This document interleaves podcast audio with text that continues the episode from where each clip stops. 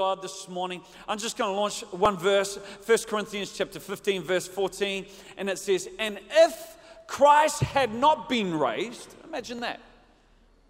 And if Christ had not been raised, then all our preaching is useless. This would be a waste of time right now. If Christ had not been raised, our preaching would be useless and your faith is useless. Come on, how, how many are glad that God had, that Jesus was raised from the dead? Come, come on, this morning we're celebrating. Let's not give him a golf hand clap. Uh, come on, let's give him a big hand clap right now. Come on, he's been raised from the dead. Come on, this is the most important event we're celebrating this morning in human history. It's about the greatest story. I know there's some pretty cool movies out today, but this supersedes, this goes above and beyond them all. You know, this is the greatest comeback. It's better than any sports event. We need a comeback for the Warriors and the Blues, and I'm praying for it. But I'm today celebrating the greatest comeback of all time the greatest turnaround, the greatest reversal. How many know Jesus reversed death? And because he reversed death, he can reverse anything in your life. Now, life and death are hinged in the story. I'm going to take you back because some of us don't understand that Jesus did die, he was crucified, but he rose again. It's not a fictitious story, it happened. And I want to take you to John chapter 20, and we're going to read from verse 1. It says, Early on the first day of the week, while it was still dark, Mary Magdalene went to the tomb and saw the stone had been removed from the entrance. Now, Mary Magdalene, for those who don't know, was one of Jesus' most famous woman followers. Uh, like many, she had followed Jesus for some time, and, and she had extraordinary faith. She believed Jesus. You know, what many people do in this building, they, they believe in Jesus. She believed he was a great teacher. She believed he was from God. She believed he was a miracle worker. She believed he had introduced a brand new level of compassion that was unknown in the Roman world at that time and had been lost to the Jewish world. She believed this Jesus was a revolutionary. She believed he was an extraordinary communicator. And she believed that he was like no other person that she had ever met. But on Easter morning, Mary Magdalene believed Jesus was dead and that he was going to stay dead. Come, perhaps you know the story. Jesus was arrested, he was tried, he was condemned, and on Friday he was crucified.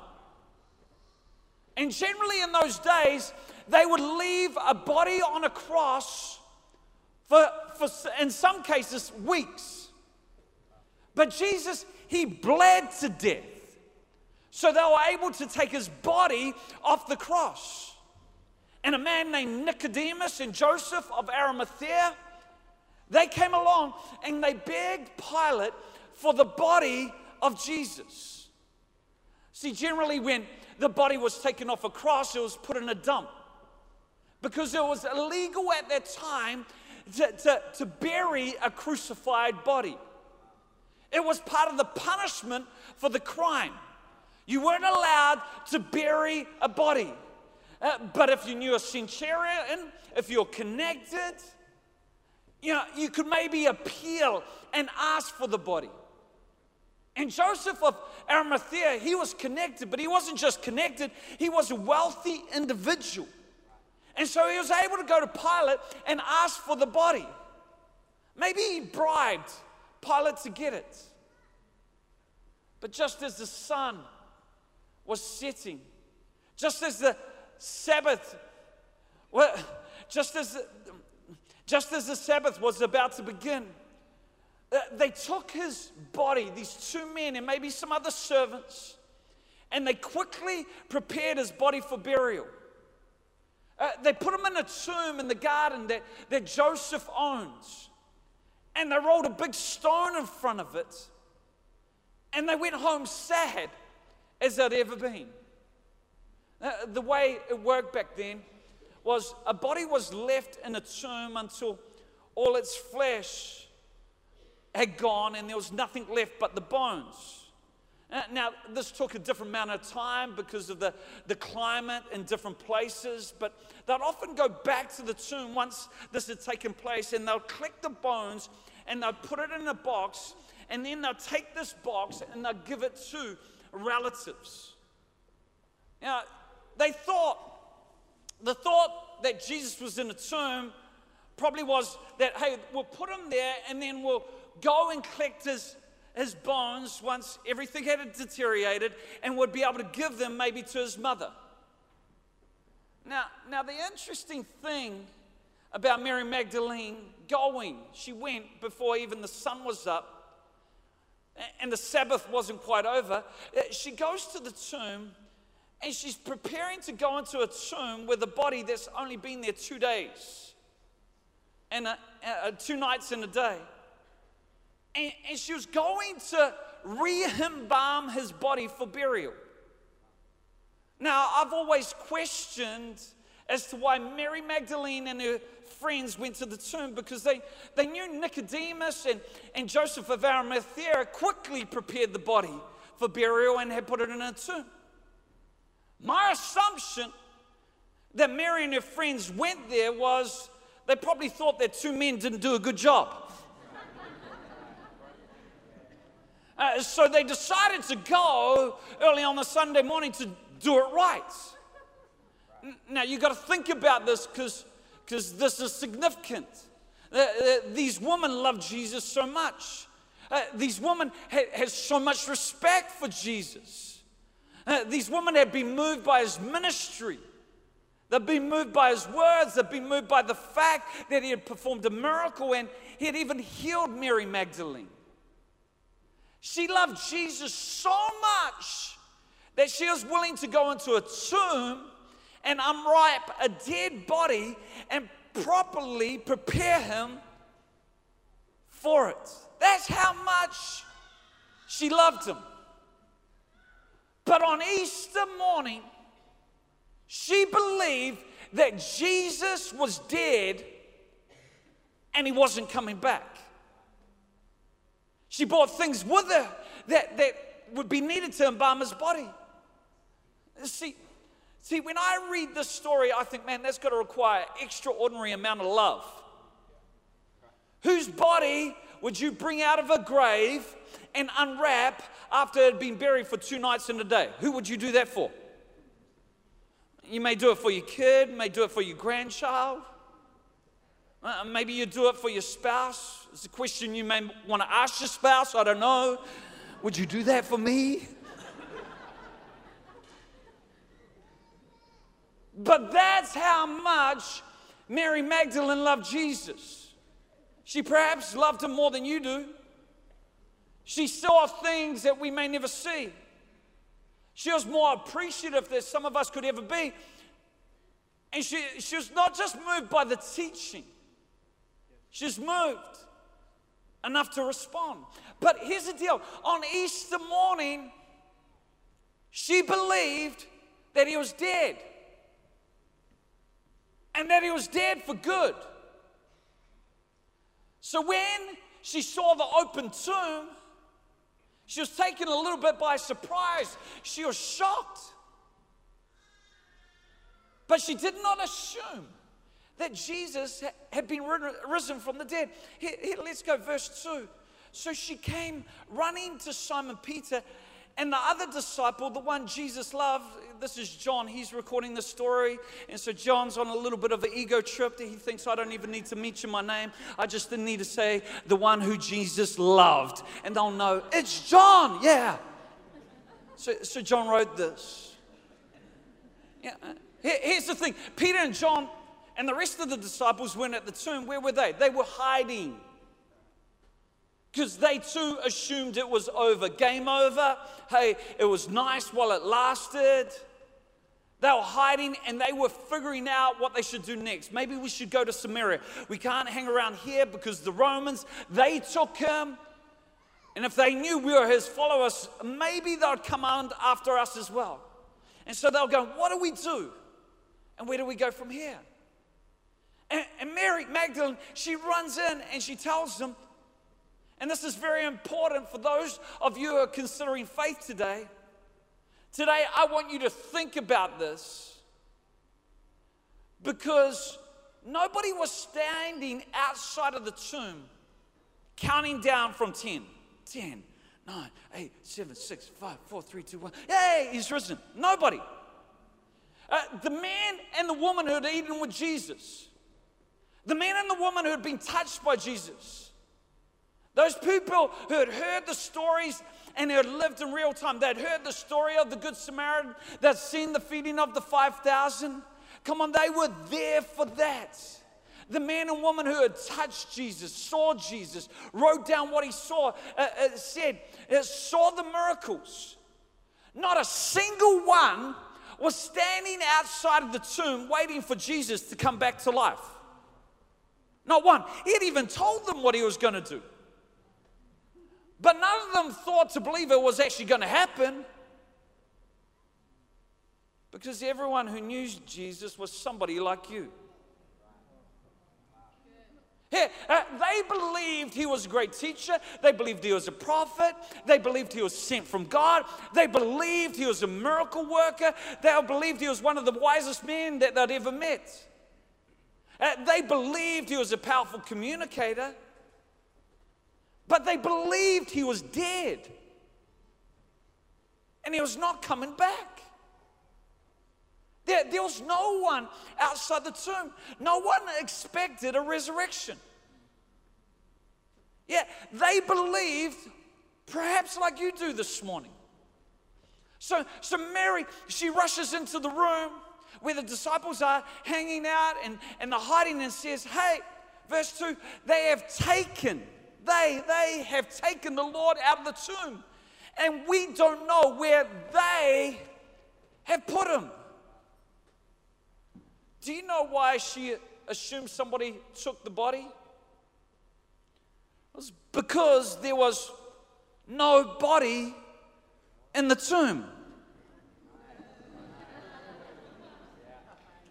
Uh, that's why some of you got that. Some of you got that. It's all right. So, so when she saw the open tomb, she didn't say, Hey guys, he rose from the dead. She said, Somebody has taken his body. Now, now, if we go to the Gospel of Luke, Luke's a doctor. He records things in more in depth. You know, he's spoken to many more people of, uh, about the account of what's happened. And, if we pick up his record in Luke 24 10, it says, It was Mary Magdalene, Joanna, Mary, the mother of James, and others with them who told this to the apostles. So, so Mary Magdalene rushes in. She loves Jesus. She has more respect for Jesus than a whole lot of people. She believed what he taught, believed what he claimed, and she's thinking someone stole the body. And all the apostles that gathered, someone stole the body, and the and the tomb is empty. Now, now listen to their response. In Luke 24 10, it says, But they did not believe the woman because their words seemed to them like nonsense. What do you, what do you mean there's nobody in the tomb? Uh, they didn't, not one of them jumped to the conclusion that there had been a resurrection. Non, nonsense? Nonsense? That, that's an important word. Uh, let me say that's what many people think when they hear about a resurrection, somebody coming back to life. Oh, that's just nonsense. It's nonsense. It doesn't make sense to my mind. That, that doesn't happen. See, I've got some great news for you this morning. In the first century, the people who knew Jesus the best, the people who looked right into his eyes and, and, and who heard, Come follow me, and followed him. I'm talking about Matthew, Peter, James, and John. The people who knew him best, who were most intimate with him, the guys who sat by the campfire and talked to him, who listened to him, who watched him. These very men thought the empty tomb was nonsense.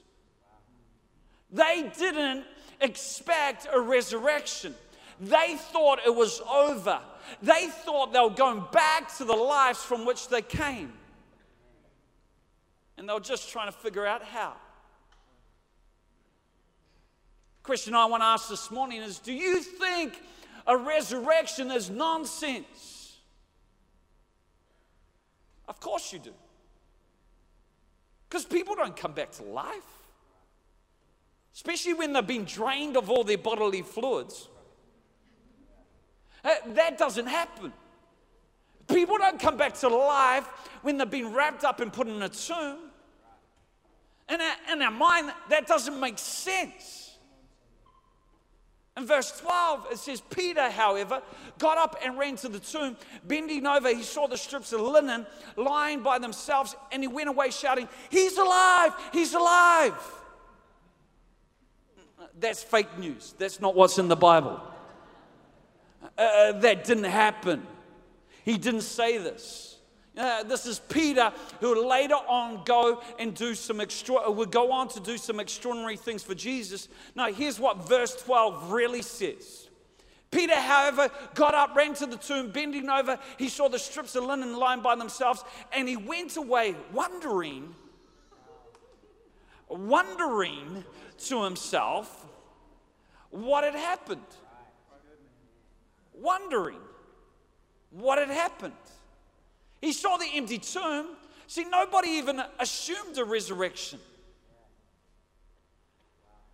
They believed exactly the same thing some of you do. Yeah, Jesus, he was a great prophet, he was a great teacher. You know, I, I love the thing about, he said about, you shall know the truth and the truth shall set you free. I love that. You know, the prodigal son. I love that story, the Sermon on the Mount. Yeah, that's some great principles. Here's the deal they believed he died and he would stay dead. Now, now here's the thing you've got to wrestle with. Here's the thing that's strange about this whole story. Jesus and the whole thing about being raised from the dead is, is the first century followers of Jesus, they documented their disbelief. They documented their disbelief. Now, now this is why it's a big deal. Here's why. Because if you're going to fabricate a story about a resurrection, and the whole reason for fabricating it is so that it could spread, so that you could start a movement after Jesus is gone. You know, what you want to do is you'd want to be the hero of the story. You, you never want to document your disbelief. You, you would never want to record the fact that you were cowards and, and that you lost faith. How many know we're all the heroes in our own story? You know, when we read the Bible, you know, we're David. You know, we're the hero. We're never Goliath. We're never the, the bad guy in the story. But, but here, the disciples, they documented their disbelief. They documented when Jesus was arrested, every single one of them disappeared into the darkness and allowed him to be taken away. They documented Peter's denial. See, if you're going to make up a story, yeah, you would put, no one believed, but I did. I, I knew it all along. You know, I stood strong. Everybody else lost faith, but John and I, you know, we had faith right from the start. No, you'd put that in there.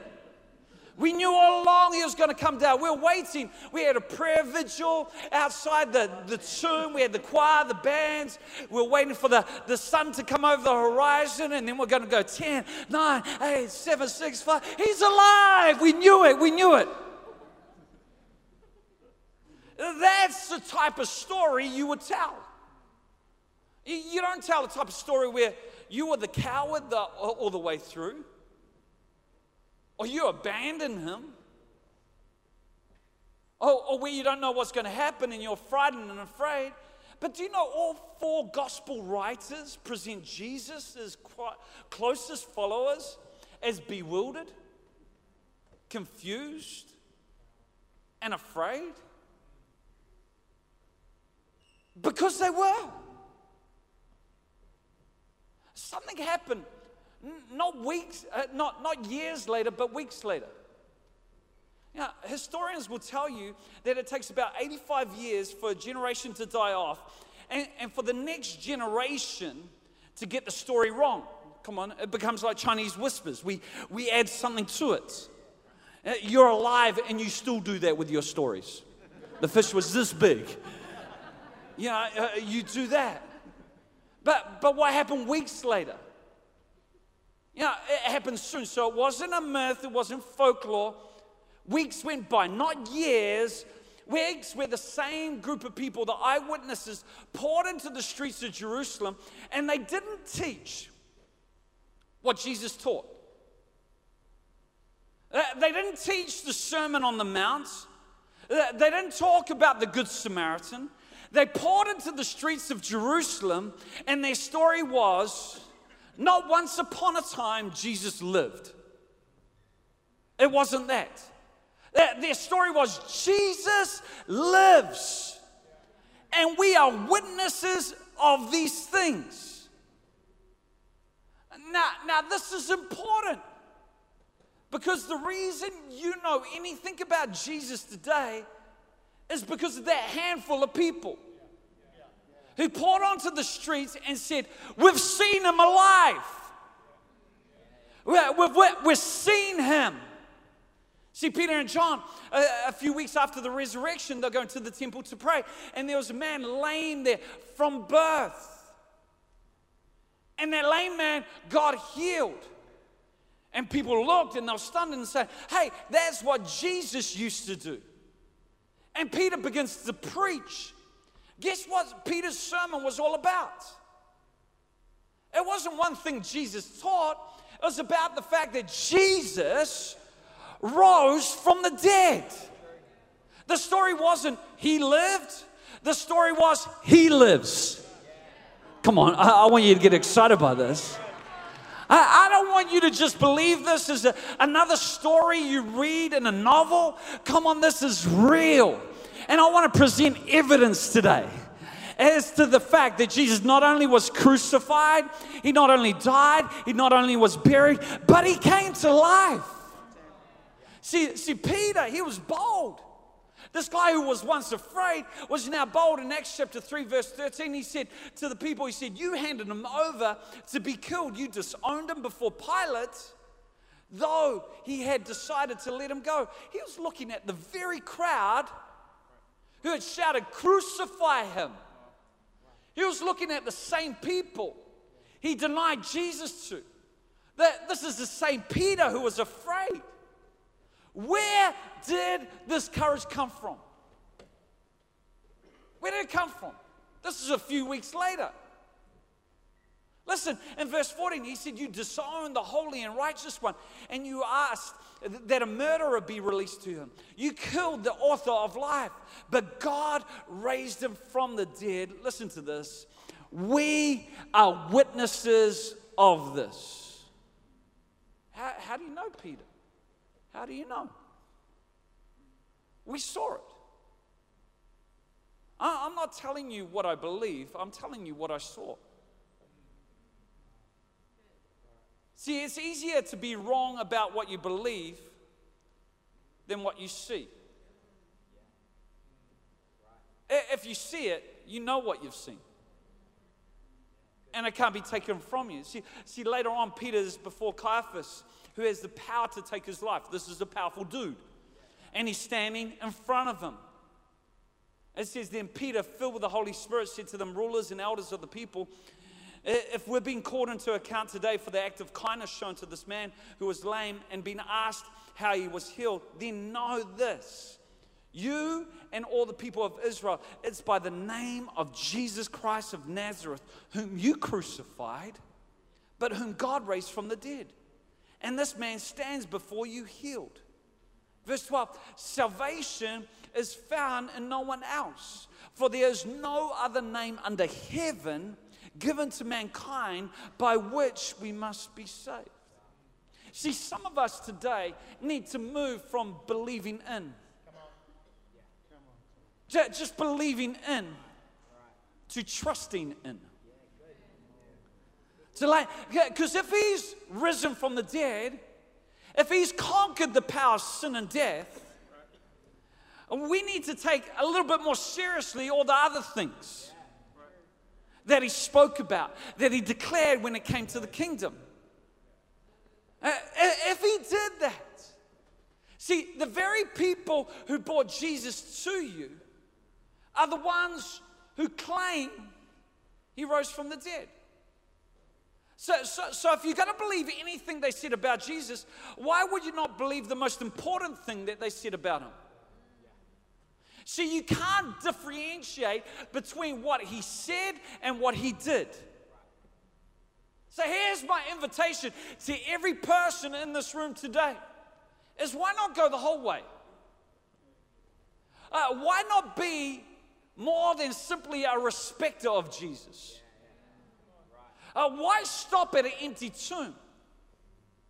Uh, see, I grew up in church. I worked out by the age of 18. I listened to over 3,000 sermons. I knew the Bible. I knew the stories Noah, Jonah, you know, I could go through Esther. I knew the stories. But I had to come to a place in my life where I had to put my trust in it. See, the Holy Spirit came to me one day and He said, Sam, Sam, you've heard a lot, you've read a lot, but you don't know that much. I thought, ouch. That hurt.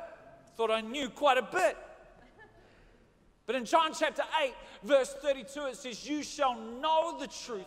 And the word know is meaning to experience the truth, live it out. And he said, Those who know the truth, they shall be set free. Know, many people today, they, they can know about the Bible, they can read the Bible, they can quote the Bible, they can have their doctorate of divinity and everything, but still not live free because they believe in, but they don't trust in. See, it's only those who have experienced the truth are the ones who live in the freedom and in the joy and in the full life that God's purchased. It's one thing to believe, it's another thing to lean into. See, the epicenter of everything that Jesus uh, did is found in the resurrection. Matthew, Mark, Luke, John, James, Paul, they all saw and were witnesses of it. Now, if somebody made up a story, you know, how many know that they would change the story if they were threatened with death? But one of the ways that you know that this was true is all of the apostles were martyred for their faith. How, many know you've got to believe in a story to be martyred for it? Uh, you've got to know what you've seen. You've got to have a level of confidence. You just don't die for a myth. Uh, you don't die for something that's fictitious. No, these guys believed and they were willing to die for the story. Come, this gospel. Acts chapter 4, verse 33. And it says, and with great power, everyone say great power. If we could have the musicians up. And with great power, the apostles gave witness to the resurrection of the Lord Jesus. And great grace, somebody say great grace. Great grace was upon them all. My prayer is that we would with great power give witness. And that great grace will be upon us all. See, the, the resurrection introduced a new way of living, a new way of operating. It wasn't the cross, and the message of the cross is not just so our sins would be forgiven. It's that we'd enter into this, this new way of living. We'd operate with a new heart. We'd see things from a different perspective. See, without the resurrection, our preaching is useless. Without the resurrection, our faith is useless.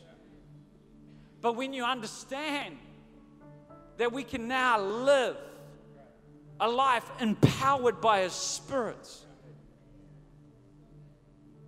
where we can live a life full of meaning and purpose, is there you begin to understand the entirety of what Jesus did. It's a new way. Today is Resurrection Sunday. And I want to declare new life. Know, why do we have eggs at Easter? Some of you are wondering. Well, the tomb was sealed. The tomb was sealed. It's like an egg, but there was life within it. It's just like a, a chicken. And the egg, egg, when it hatches, life's within it, it's sealed. And look, but there's life. That's why we have Easter eggs. And I thank God that they're chocolate. You know, why bunnies at Easter? Bunnies at Easter because it's symbolic. When, when, when bunnies have babies, they, they put them in their burrow. And then they put them in their burrow and, and they seal off the burrow until, until they're big enough, they're strong enough, but, but life is in it. It's like the, the burrow's a tomb, and, and life is in it. I want to declare that right now, every situation and circumstance that may look like death, there's life in it this morning. Come on, every situation in your life that looks like it's all gone, uh, it's all over. I want to declare a new day in Jesus' name. Come on, to every sickness. Come on, the stuff that you've put up with too long. I believe God's power is here. The same power that raised Jesus from the dead is here and wants to give life to your mortal body. For just put our trust in Him. We're going to take communion right now. I'm going to get the hosting team to distribute the emblems. And we're going to appropriate the message of the cross, not just remember. You can remember, but never actually appropriate it to your situation.